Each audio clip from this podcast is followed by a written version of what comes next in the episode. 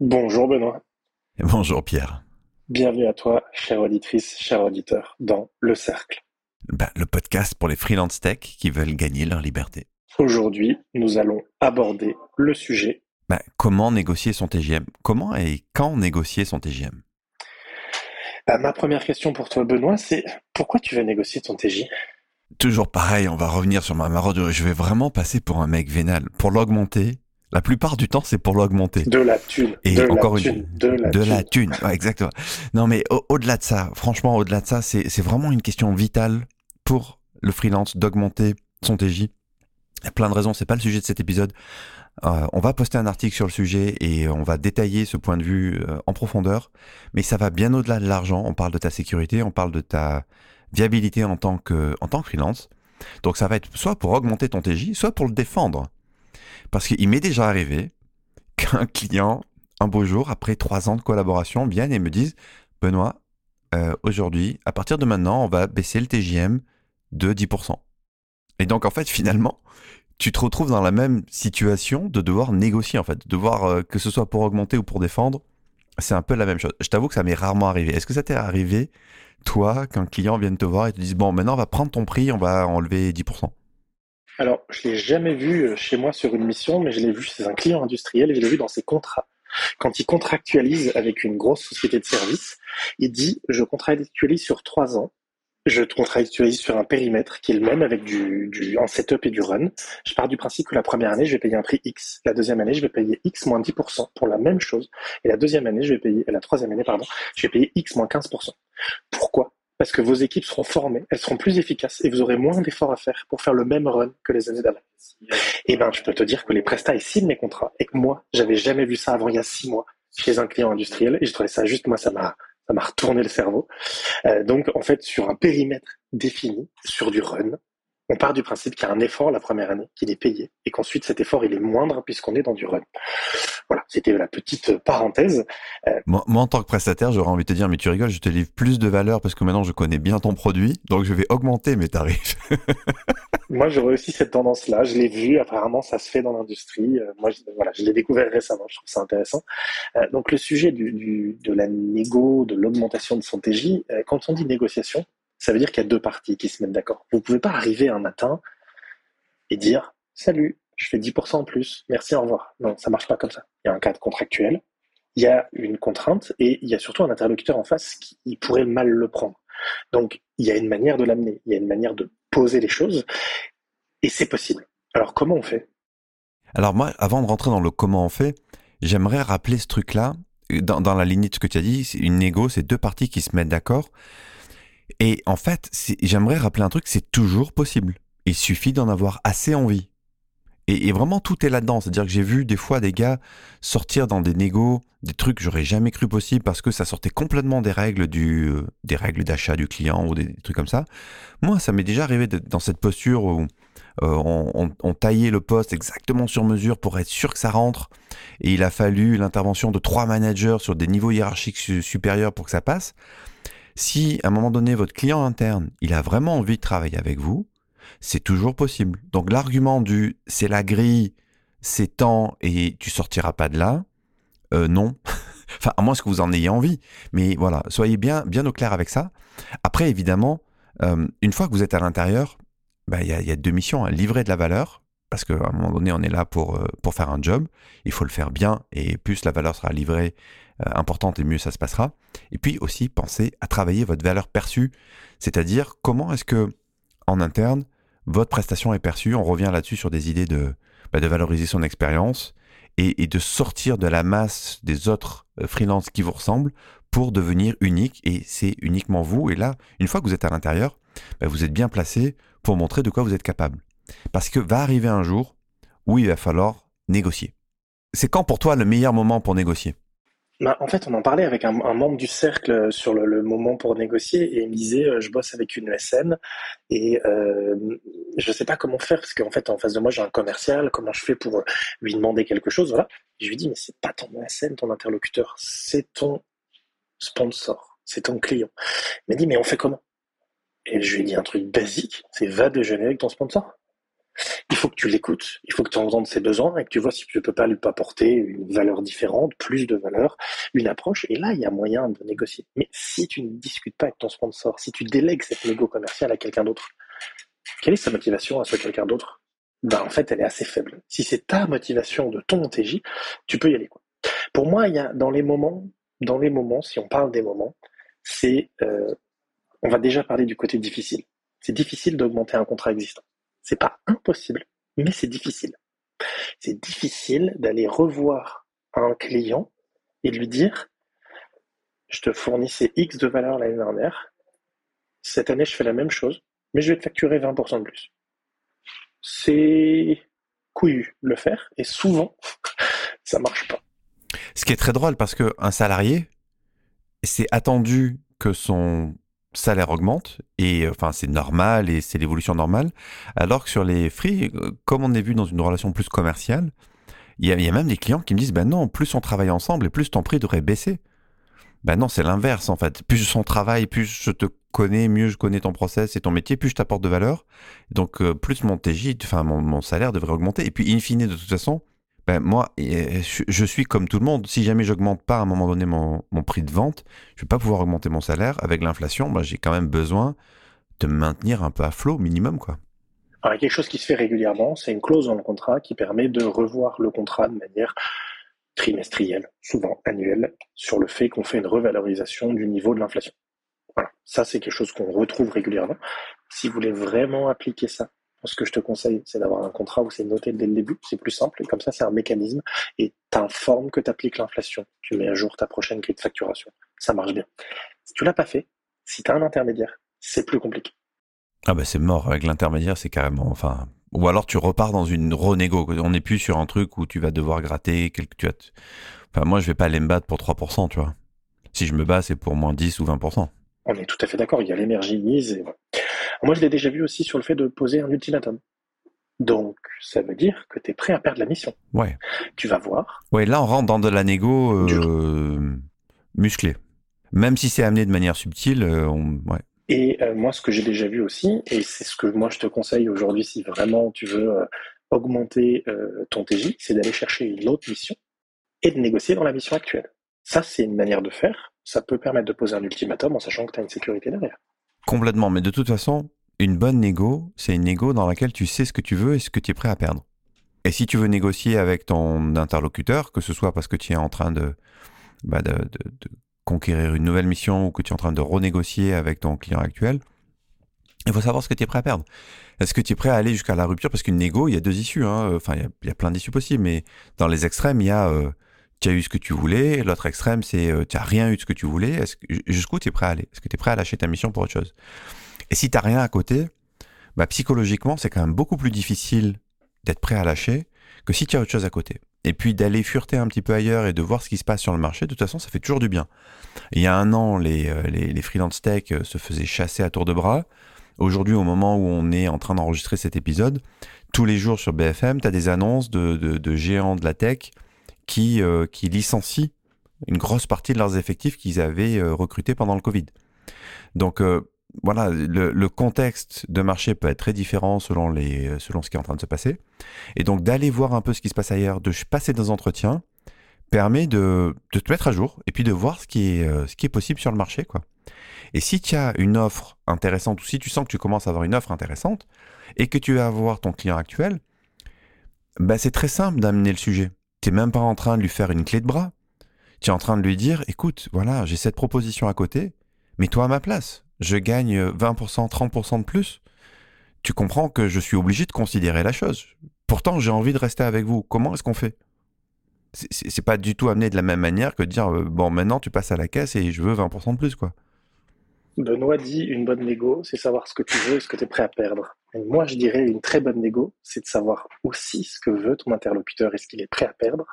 Et quand vous avez ces éléments-là, eh bien, c'est le fait d'abattre ses cartes. C'est le fait de connaître les cartes de son interlocuteur et de savoir ce qui est important pour lui. Si vous faites la même chose qu'il y a six mois, pourquoi vous payerez plus cher? D'une manière euh, complètement basique. Si par contre vous faites évoluer votre pratique, si vous apportez une valeur qui est différente, c'est possible de négocier. Euh, l'impact de la géographie aussi. Aujourd'hui, on a un marché qui change de taille. On est passé d'un marché régional avec du remote, du télétravail, à un marché national, voire international. Est-ce que vous êtes prêt à travailler en remote? Est-ce que vous êtes prêt à aller travailler pour une boîte internationale? Moi, je le dis souvent aux indépendants que je croise, c'est quel est ton niveau d'anglais? Est-ce que tu es prêt à postuler pour une boîte américaine ou une boîte asiatique? Et c'est hyper intéressant parce que dans l'état d'esprit, le fait de se poser la question, d'aller regarder les salaires du marché, n'allez pas regarder les salaires US hein, si vous avez jamais vu, parce que je pense que vous allez avoir du mal à vous endormir ce soir. mais posez-vous la question. Posez-vous les questions. Alors, il y en a certains qui me disent non, mais j'y crois pas. Ok, très bien. Reste dans ta mission actuelle, va prendre des cours d'anglais et on en reparle dans six mois. Pourquoi pas? C'est une piste. En tout cas, c'est une possibilité. T'es pas bloqué là où tu es aujourd'hui. Tout ça, dans tout ce qu'on est en train de te dire, c'est qu'il y a cette idée de se donner du choix. Mais se donner du choix, ah, ben, c'est pas gratuit. Hein. Ça, ça vient pas tout seul, euh, à moins que tu sois déjà hyper connu. Mais pour que tu sois hyper connu, ben, ça veut dire que tu as déjà fait un gros boulot. Donc quoi qu'il arrive, se donner du choix, ça demande de l'énergie. Et pour avoir de l'énergie disponible pour ça, bah, ça veut dire qu'il faut le prévoir. Toi, quel conseil tu donnerais, Pierre, à un freelance pour que justement il puisse se donner du choix?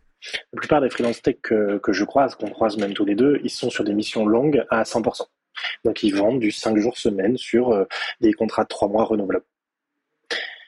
En fait, le premier conseil, c'est passe à 4 5 e Garde un jour par semaine pour faire des trucs pour toi.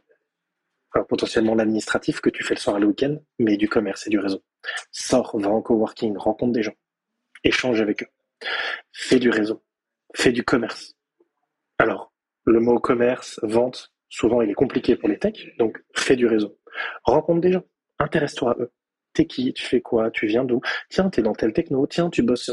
En fait, si tu veux une mission, va discuter avec tes futurs collègues et tes futurs managers hyper intéressant d'aller échanger avec eux et avoir plusieurs projets. Admettons que tu es sur une mission longue, tu es sur des missions de trois mois en trois mois, tu sais que ça va durer encore si tu laisses faire pendant potentiellement plusieurs années. Bah, une manière de faire, c'est de dire Oh, salut, j'aimerais bien passer à 4 5 Potentiellement même négocier une augmentation à ce moment-là, peut-être garder le même, la même facturation qu'aujourd'hui. Ça pourrait se négocier comme ça. Mais des fois, ça passe pas. Je passe à 4 5 j'ai un jour par semaine qui n'est pas un jour de vacances, qui est un jour de travail, mais non facturé. Ce jour de travail non facturé, je vais aller travailler mon réseau, je vais aller discuter, je vais avoir des projets. Et une manière de faire, c'est de dire, OK, je signe une mission pendant trois mois, par exemple à 50%. Je vais pouvoir réduire mon temps de mission actuel et je vais pouvoir faire une transition. C'est une piste. Un truc que tu viens de dire qui est vachement important, c'est sur le mot que tu vas employer parce que ça conditionne le fonctionnement de ton cerveau tu as dit, c'est pas une journée de vacances, c'est une journée de travail non facturée. Et ça, je pense, cette nuance, elle est fondamentale. J'entends trop souvent des freelances qui disent, je vais poser une journée pour travailler sur mes projets. Alors, si tu dis poser une journée, dans le cerveau d'un salarié, euh, je l'ai été et je sais ce que ça veut dire et j'en suis à plus de 12 ans d'être sorti du salariat et pourtant j'ai des reliques, de, des reliquats de ça. Moi, tu me dis poser une journée, ça veut dire journée de repos. Moi, mon cerveau, il est conditionné à ce que ce soit du farniente. Donc, attention à la nomenclature que tu utilises.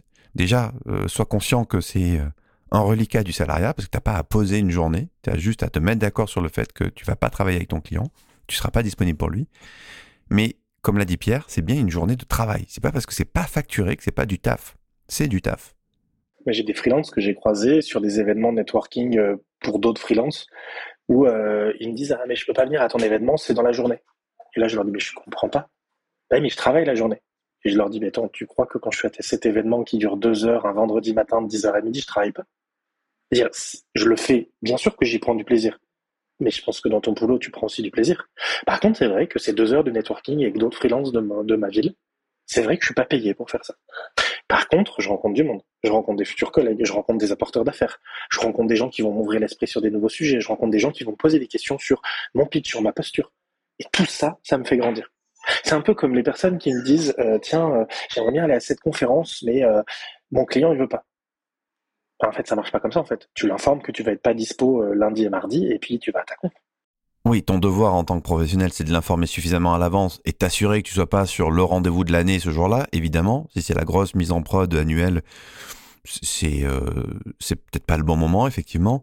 Mais sinon, en dehors de ça, effectivement, tu, tu, tu préviens, en fait. Tu ne demandes pas la permission.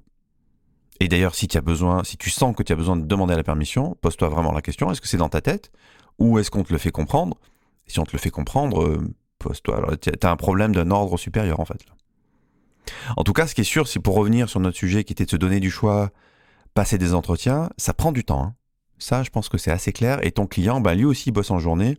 Et donc, il va préférer en général euh, les entretiens en journée. Enfin, je pense. Je t'avoue que j'ai pas forcément passé assez d'entretiens pour ça, mais tu vois, moi j'ai un entretien pour une nouvelle mission euh, lundi prochain. Bah, c'est à 10h du matin. C'est pas, c'est pas le soir à 18h, quoi. Et moi, il y a une règle dans, dans, le mode de fonctionnement que je me suis donné il y a longtemps. Je travaille pas le soir, je travaille pas la nuit, je travaille pas le week-end. C'est-à-dire que euh, ni pour mon entreprise, ni facturer aux clients. Et je trouve que, en fait, aujourd'hui, quand j'arrive à 17, 18, 19, ça dépend des jours, ça dépend de mon rythme, et ben en fait, j'ai juste envie de raccrocher, de passer à autre chose. J'ai juste envie d'être loin de mon écran. 17, 18, tu parles de quoi? Tu parles de l'heure? 17h 17, 18, 19h, pardon. Une fin de journée.